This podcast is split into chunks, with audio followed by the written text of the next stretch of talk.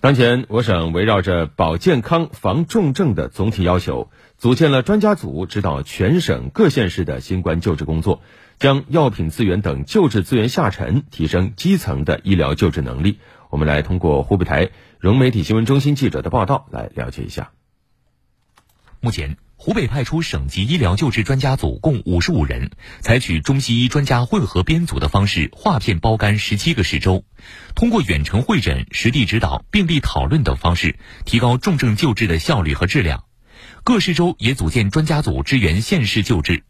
宜昌就依托城区六家公立医疗机构，组建六个专家小组，下沉提升基层诊疗能力。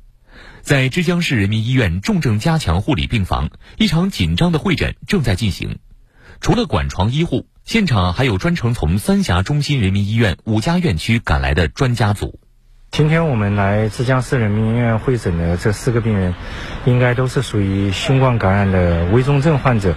然后这四个病人呢，第一他是高龄患者，第二他很多病很多基础病，包括糖尿病啊、高血压呀、冠心病啊。一天时间内，这个专家组转战枝江市人民医院、枝江市中医医院和一家养老院，对二十多位新冠患者进行了会诊。我们一直会追踪他们的一些诊疗的一些方式，包括一些就是说诊疗以后的效果啊，这些东西我们都会随时实时的跟进。湖北还积极发挥县域医共体作用，畅通二级以上医疗机构与乡镇卫生院、村卫生室的转诊通道。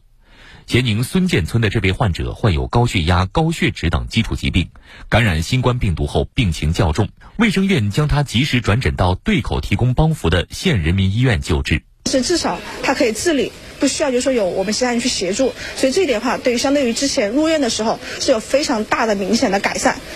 为提升医疗机构救治能力。咸宁市咸安区还安排五百万元专项经费，紧急采购了一批治疗设备和急需药品，并及时配发到相关医疗机构。全区所有医疗机构根据实际情况扩充病床五百多张。将依托医共体，